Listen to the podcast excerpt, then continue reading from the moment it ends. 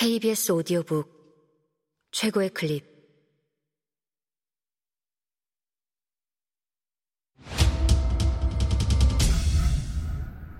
KBS 오디오북.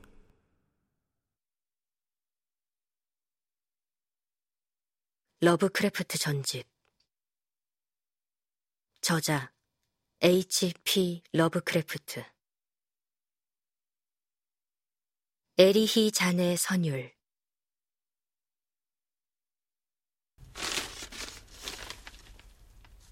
나는 주의 깊게 그 도시의 지도를 살펴보았지만 어디에서도 오제이유가라는 지명을 찾을 수 없었다. 지명이 몇 군데 바뀐 것으로 보아 지도 자체가 오래전에 만들어진 것 같았다.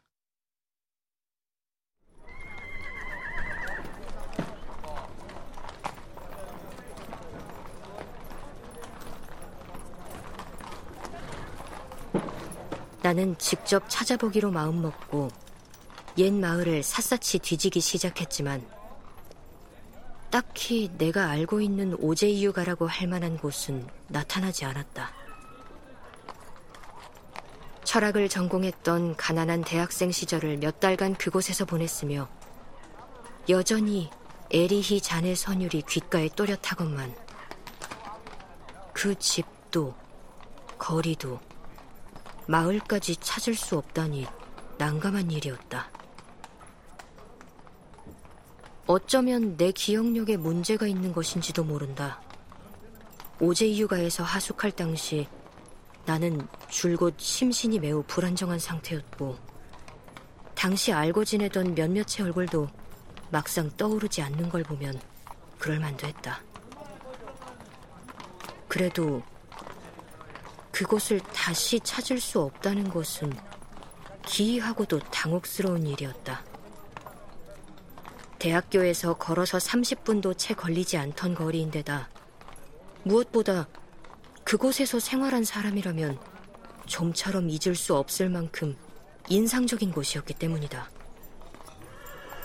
그러나 아무리 수소문해도 오제 이유가를 안다는 사람이 단 한 명도 없었다.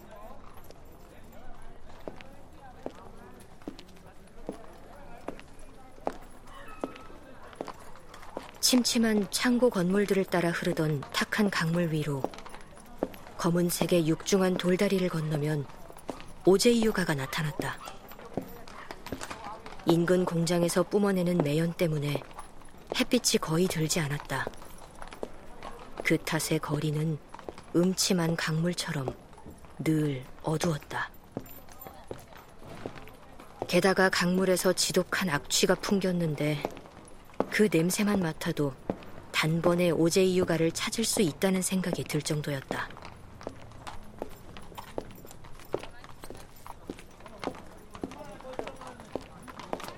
다리를 건너면 철제 난간과 함께 비좁은 자갈도로가 오르막길로 이어져 있으며 처음에는 완만한 경사를 이루다가 오제이 유가에 접어드는 순간 깎아지르듯 가팔라졌다.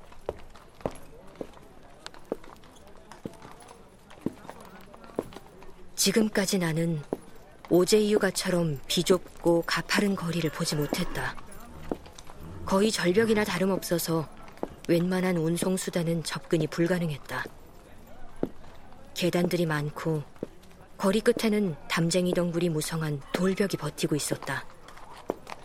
구불구불한 길에 석판이 깔려 있는 곳도 있고 자갈길이나 잡초가 우거진 비포장도로도 많았다. 집들은 하나같이 높은 건물에 뾰족 지붕을 하고 있는데 아주 노후한 상태라 금방이라도 무너질 것처럼 사방으로 기울어진 모습이었다. 심지어 도로를 사이에 두고 양쪽 건물이 앞쪽으로 기울어져 둥근 천장처럼 서로 맞닿아 있어서 그 아래를 지날 때면 터널처럼 어둠침침했다.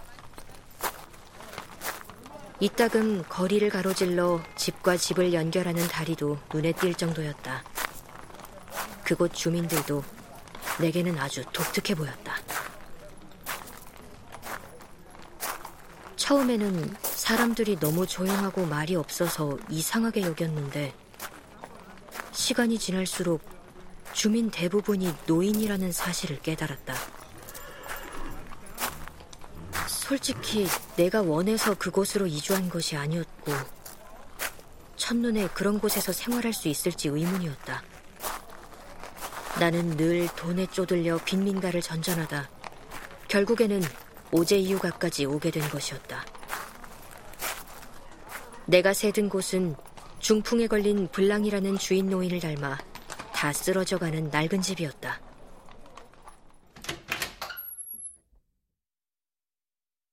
거리 끝에서 세 번째, 어느 집보다 높은 건물이었다. 주택 전체가 거의 비어 있는 상황이라 내가 묵은 5층엔 나 말고는 새든 사람이 없었다.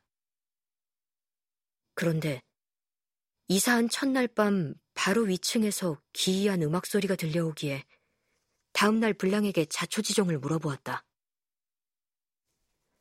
블랑이 들려준 바에 따르면 위층에 독일 출신의 늙은 바이올린 연주자가 새들어 있으며 말이 워낙 없어서 에리히 잔이라는 이름과 저녁마다 싸구려 극장에서 연주를 한다는 정도만 알고 있다는 것이었다. 그가 지붕 및 외딴방을 선택한 이유도 극장에서 돌아온 후 바이올린 연주를 하기 위해서라고 했다. 이어서 주인은 박공창 하나만 나 있는 방이지만 그곳에서 보면 오제이유가 끝에 버티고 있는 돌벽 너머까지 훤히 내려다 보인다는 말도 덧붙였다. 그 후로 나는 밤마다 자네 바이올린 선율을 듣게 되었고 줄곧 음악이 기이하다는 생각을 떨치지 못했다. 음악에는 문외한이었지만 그가 연주하는 음악이 몹시 생소하다는 생각이 들었던 것이다. 시간이 지나면서 그 노인이 천재적인 작곡가라고 확신하게 되었다. 나는 점점 그 선율에 빠져들었고 마침내 그 노인을 한 번 만나볼 작정을 하게 되었다.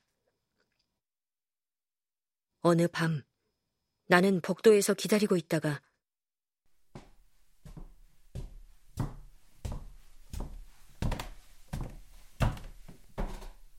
극장에서 돌아오는 잔을 막아선 채 새로 새든 사람인데 그의 방에서 바이올린 연주를 직접 들어보고 싶다고 말했다.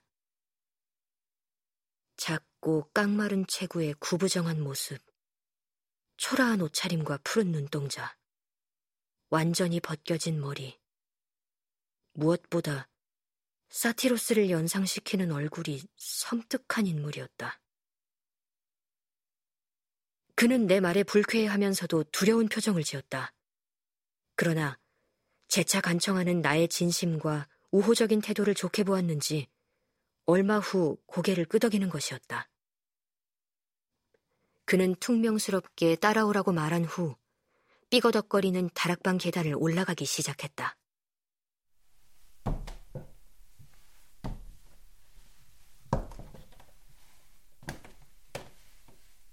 그는 맨 위층에 있는 두 개의 다락방 중에서 서쪽 방을 사용하고 있었다.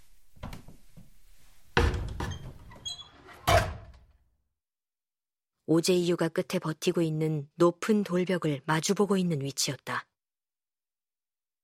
생각보다 방이 퍽 넓었고 가구가 거의 없어서인지 휑한 느낌마저 들었다. 비좁은 철제 침대와 때 묻은 세면대, 작은 탁자 하나와 커다란 책장 하나, 철제 악보대, 그리고 낡은 의자 세 개가 그 방에 있는 가구의 전부였다. 바닥에는 악보들이 아무렇게나 쌓여 있었다. 휑한 벽면은 먼지와 거미줄로 채워져서 사람이 살지 않는 곳처럼 느껴졌다. 에리히 잔이 추구하는 아름다움의 세계는 훨씬 더 강렬한 상상력의 공간에서 나오는 것 같았다. 그는 내게 앉으라는 손짓을 해보인 후 묵묵히 방문을 닫고는 큼지막한 빗장까지 채웠다.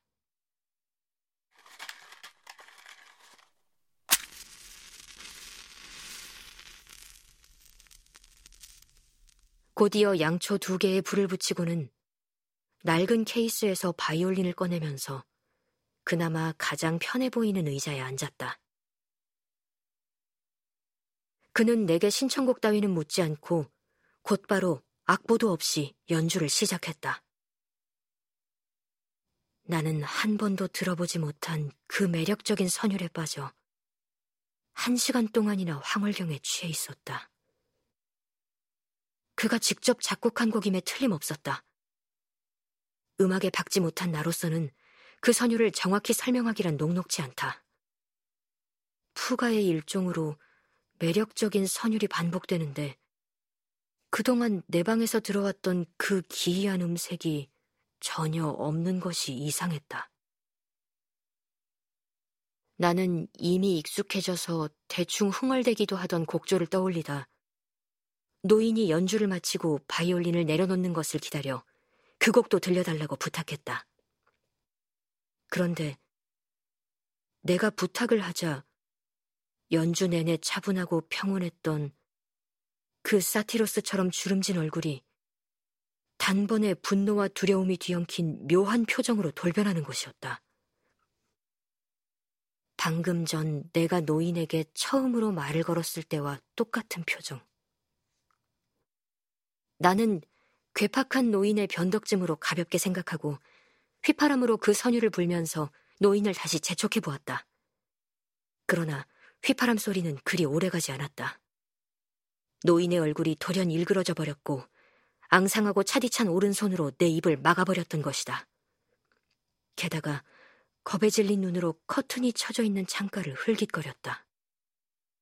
마치 무시무시한 침입자를 경계하는 눈초리였는데 전에 말했듯 그 다락방은 주변 건물보다 훨씬 높은 데다 언덕 정상에 있는 돌벽 너머까지 보일 정도여서 노인의 행동이 이상하게 느껴졌다.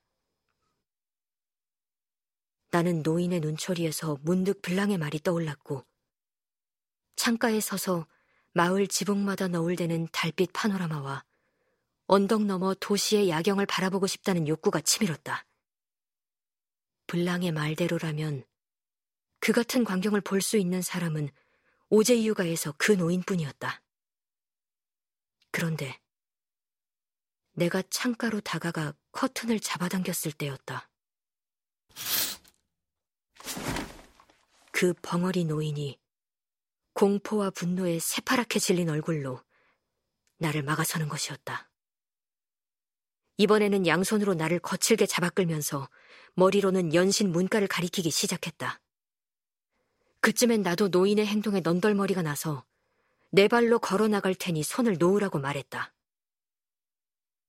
그는 소나귀에서 힘을 빼면서 내 얼굴에 드러난 혐오감과 불쾌감을 느꼈는지 기세가 약간 누그러지는 듯 했다. 다시 내 옷깃을 잡는 노인의 손에서 힘이 느껴졌지만 이번에는 상냥한 얼굴로 자리에 앉으라며 의자를 권하는 것이었다. 그러고는 뭔가 생각에 잠기는 표정으로 책상에 앉아 서툰 불어로 글을 쓰기 시작했다.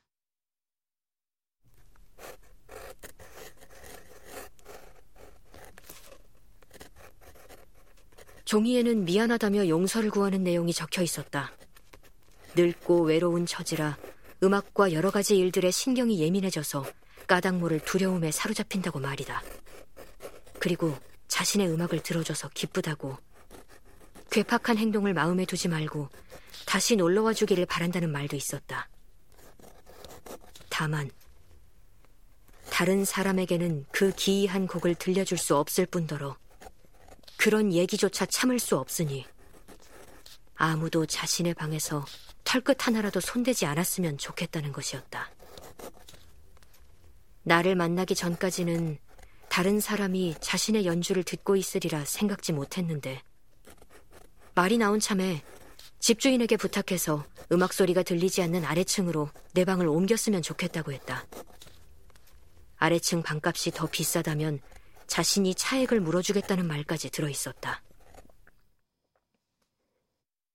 나는 형편없는 불어를 가까스로 해독하면서 점점 노인에게 연민을 느끼기 시작했다.